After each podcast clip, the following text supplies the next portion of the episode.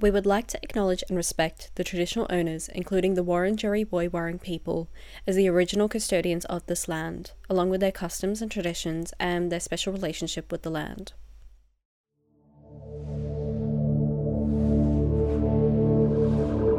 It's Sunday, the 28th of August, and welcome to the Wind Down, a recap of the week's news produced by Swinburne University's The Standard. I'm your host, Aditi Kutty. Last week, it was announced a gold mine in Stawell is being used to search for dark matter, becoming the only facility for it in the Southern Hemisphere. Claudia Harvey speaks to one of the researchers involved, Swinburne University's Jeremy Mould. I'm Jeremy Mould. I'm a professor of astrophysics at Swinburne University. So, what exactly is dark matter and how do we know that it even exists? Well, we don't know what it is. That's the thing that um, uh, that is uh, puzzling us and is uh, leading us into this uh, investigation. But we know it exists because um, without dark matter, our galaxy would fly apart, and um, the universe would look very different from what we know it does uh, uh, appear like uh, in its early times. So, universe flying apart, I'm sure it's all very complica- complicated, but wh- why exactly would it do that? Well, the sun uh, rotates uh, around the center of the galaxy, and the speed of its rotation is um, governed by the amount of mass that's um, uh, interior to the uh, Sun. Uh, when we do that um, arithmetic, we find there's a whole lot more matter that's um, pulling the Sun in towards the center of the galaxy than we can account for in just plain old stars. And what about dark matter interests you specifically? And could you talk a little bit about your work in the area? Well, we think it's a um, we think dark matter is a particle like um, uh, a proton or a neutron, uh, and um, uh, but we don't know what the uh, mass of the particle uh, is, and so uh, an experiment that um, can detect it uh, get some sort of uh, response from colliding dark matter with uh, a target uh, will tell us a whole lot more about uh, what dark matter is. And how do we know that dark matter makes up so much of the universe?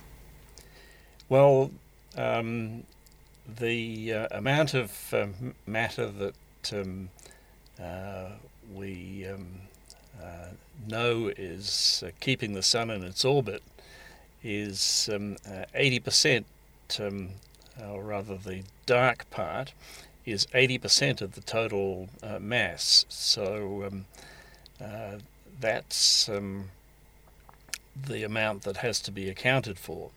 There's also um, uh, uh, the opportunity to look back to a time when the universe was very simple and when only uh, dark matter and um, uh, uh, protons and neutrons and electrons existed, and we can do a census of the um, of those particles um, from um, um radio astronomy, and that tells us that um, exactly the same thing that four fifths of the gravitating uh, mass of the universe uh, is dark.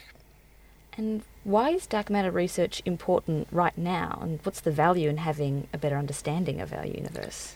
Well, anytime we understand matter uh, better, it seems to uh, produce um, uh, benefits to humanity. So it's not just the uh, quest for knowledge, though that's uh, important when we're dealing with something uh, as much as 80% of the um, uh, gravitating mass of the universe. Uh, but the expectation is that um, uh, that there would be uh, benefits from understanding dark matter, just as there were when the in the early days of nuclear physics, um, when we were learning about the nucleus. Yeah. So I guess the idea is that in learning more about the universe, it can prompt more areas of research and more sort of directions to, to study? Yes, we should be able to um, improve our theories of how galaxies form, for example, uh, something that um, we're investigating in a very real way with the uh, new telescopes like the James Webb Space Telescope.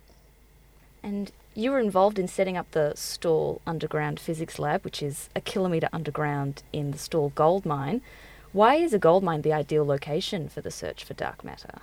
Well, it has to be underground because we need to be shielded from uh, cosmic rays which are uh, raining down on us um, from uh, the upper atmosphere uh, and which would become confused uh, with dark matter uh, if we tried to conduct the experiment on the surface. It doesn't have to be a gold mine, but um, we were looking for a location uh, convenient for the universities that are involved in this uh, project, which are uh, Melbourne, Swinburne, Adelaide, and uh, the ANU.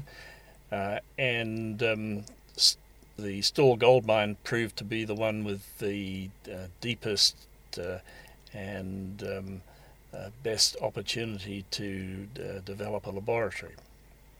And how are researchers going about the search in the in the lab? What's involved in the experiments? Well, now we've got the uh, lab built, which uh, has really taken uh, uh, a long time to um, design the lab, to raise the funds to build it. We now have to build an experiment um, uh, in which the dark matter um, uh, interacts with uh, a, a, detector, uh, and um, the d- detector is a crystal of sodium iodide. The dark matter um, uh, excites the nucleus of the uh, target um, um, by collision uh, and the, that um, uh, nucleus then decays, emitting a flash of light, and we count the flashes of light. Do you have any guess at how close we might be to finding dark matter or detecting it? Well, the um, uh, experiment that um, uh, uh, went before us, um, uh, an experiment um, uh, in an underground lab in Italy. Took um, uh, uh, 11 years to produce a really um, definitive signal. And so we've raised the efficiency of the um, experiment in the next generation of um, sodium iodide experiments and we expect that we could reach a similar uh, level of certainty uh, to the Italian experiment uh, in three or four years. And if dark matter is detected, what do you think that might mean for the future of physics research or just the world in general? I think um, uh, it'll be, um, first of all, uh, uh, a new chapter in the development of the um, physical uh, model of, um, uh, of uh, matter, but it'll also impact um, every part of astrophysics, um, which um, in which uh, dark matter is intimately involved, such as the formation of uh, galaxies when the dark matter collapses. Um, uh, first of all, um, leading to a, um, uh, a, collapse of the um, uh, of the uh, protons and neutrons and the formation of stars. Uh, so, um, uh, in everything that um, when in every way in which dark matter is involved in astrophysical theory, uh, knowing what it actually is is going to uh, open up um, uh, uh, new understandings. Thank you so much for, for coming in and talking about your research. You're very welcome. And now for the week's headlines. Prime Minister Anthony Albanese has announced an inquiry into Scott Morrison's secret cabinet positions, including the Health, Finance, and Resources ministries. On Monday, the Solicitor General found the appointments to be legal, but that it undermined the principles of responsible government. The inquiry, headed by High Court Judge Virginia Bell, will look into the facts around the appointments, their implications, and recommended measures for transparency and accountability. A report is expected by the end of November. The Greens want to freeze rent prices nationwide for the next few years, saying that rent affordability is an issue of national importance. Greens housing spokesperson Max Chandler Mather says the freeze would allow wages to catch up to rent, which he says has grown seven times faster than wages in the past few years. New research also shows that increased rent in regional areas has driven renters away. Labour says they're not actively considering it, but acknowledge that the skyrocketing rent prices have contributed to the current cost of living crisis. Speaking of freezing, winter isn't over just yet, as a cold front is expected to hit the southern states across the next week. The mercury is expected to dip below 10 degrees across the east coast, with the Bureau of Meteorology warning damaging winds hitting eastern Victoria and the snowy mountain region. Shaquille O'Neal met with Anthony Albanese and Indigenous Minister Linda Burney on Saturday as the PM enlisted his help in calling for an Indigenous voice to Parliament. Albanese says the world is watching the debate about recognising First Nations people in Australia and that Shaq is involved in social justice work in his own country. Shaq's arrival in Australia hasn't come without controversy. The basketball star admitted he thinks the Earth is flat after noting his plane flew straight instead of tipping over or turning upside down on its way to Australia. That's the week's headlines.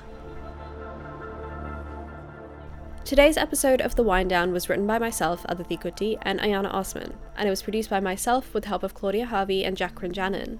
Album artwork is by Emily Lee. You can find us on Instagram at Swinburne Journalism or The Wind Down Swinburne, Twitter at Swin Journalism, or on our website, theswinstandard.net.